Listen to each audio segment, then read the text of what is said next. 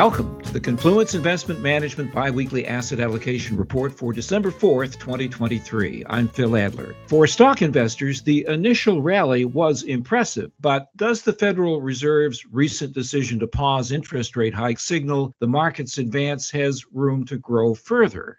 Confluence Chief Market Strategist Bill O'Grady joins us today to tell us the answer is a bit complicated. Bill, first, just want to make sure is a bit complicated a fair way to answer that question? It is, Phil, but questions that matter are always complicated. The easy stuff kind of takes care of itself. Well, as we've discussed many times on these reports, the Federal Reserve's goal is twofold stable prices and maximum employment. It's known as the dual mandate. And if I understand this correctly, the Fed has only one main tool interest rate policy to achieve both goals. Is this essentially a balancing act? That's right, it is.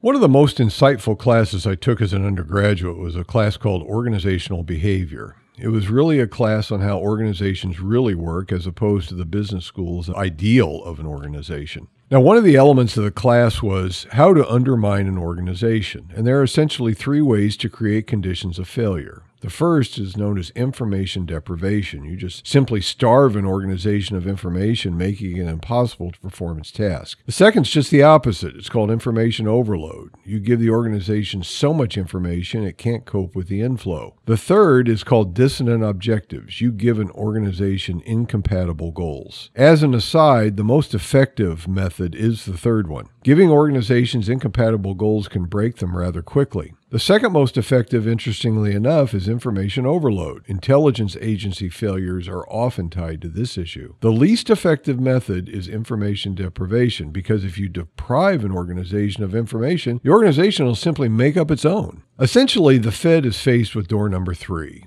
The dual mandate of the Fed has, at times, been impossible to fulfill. In practice, the Fed tends to focus on inflation, making full employment a secondary objective. Now, it should be noted that the Humphrey Hawkins bill that solidified the full employment mandate was designed by Congress to prevent the Fed from thwarting its spending plans. In other words, Congress wanted to force the Fed to cooperate with its stimulus plans. The Fed has essentially ignored the law. So the balancing act has worked out to be a focus on inflation and then full employment. Bill, is there an economic indicator which has accurately measured the tension between these two goals and suggests how the Fed will act?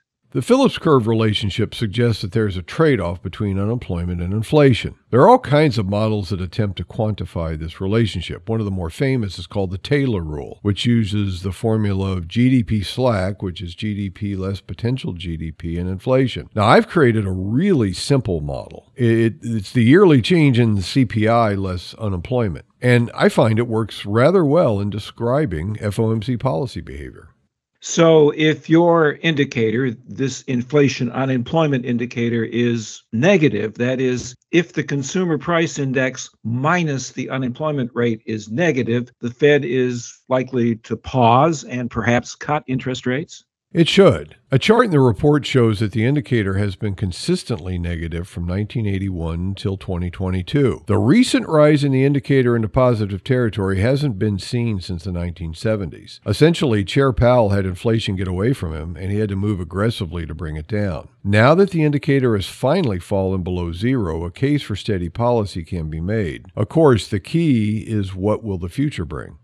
And again, what does the indicator exactly tell us right now? That inflation is a bit below the level of unemployment. That level is consistent with at least being close to a pause in policy tightening. Bill, I guess this must be good news for stocks, uh, unless we get a scenario where the unemployment rate rises too much and the reading descends well into negative territory and we have a recession. Well, this is the complicated part. Investors, for the most part, are optimists. They believe that every down cycle will result in a soft landing. Policy pauses bolster that belief. And so when the Fed has paused and a recession hasn't immediately followed, equities tend to do really well. However, it's also possible that the recession is still coming and the rally gets wrong footed. A really good example of this occurred in 2006 and 2007. The Fed paused and the S&P rallied over 16% only to collapse during the great financial crisis. Pauses that don't result in recessions are bullish, but we can't know for sure that a recession won't eventually occur. Is there a good way to measure when changes in the unemployment rate alone signal a recession might be imminent? Yes, with some caveats. My indicator that I use is, is to compare the current unemployment rate to the rate two years previous. When this number turns positive, a recession is usually near or underway. Using this measure and assuming that we have a steady unemployment rate from the current level, we will cross that line in the first quarter of next year. Now, another popular rule comes from Claudia Sahm. It's known as the Sahm rule. It's a bit more complicated, but essentially does the same thing as mine. All these models work on the assumption that unemployment is nonlinear when it begins to rise, and this has been the case in every business cycle since the end of World War II. But keep in mind, that's a statistical population of about 13, which isn't all that large large. Thus, it may be that we just have unusual characteristics in the current economy that may allow us to avoid a recession just due to current conditions.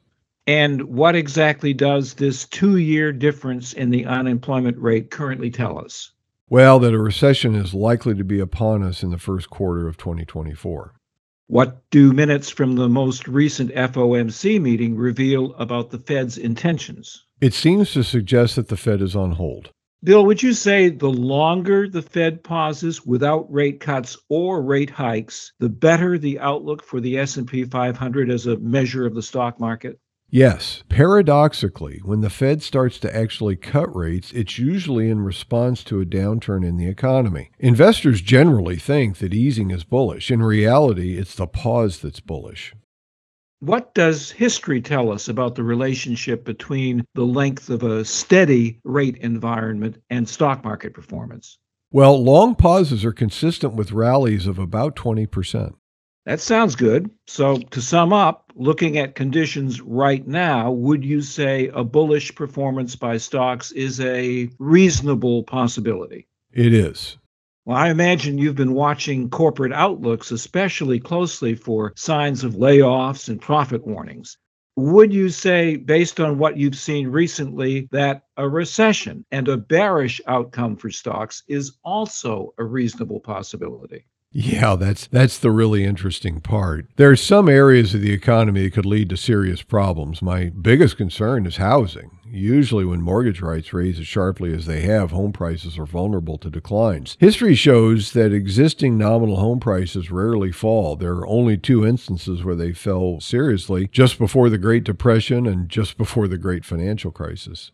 Bill, we're at the end of a calendar year. This is a period when stocks historically perform quite well. Should we be especially careful this time around not to be fooled by a year end rally?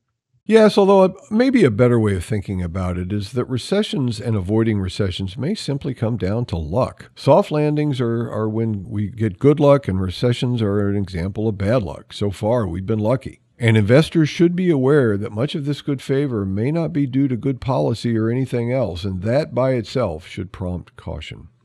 Thank you, Bill. Our discussion today is based upon sources and data believed to be accurate and reliable. Be aware that opinions and forward looking statements expressed are subject to change without notice, and this information does not constitute a solicitation or an offer to buy or sell any security. Our audio engineer is Dane Stoll. I'm Phil Adler.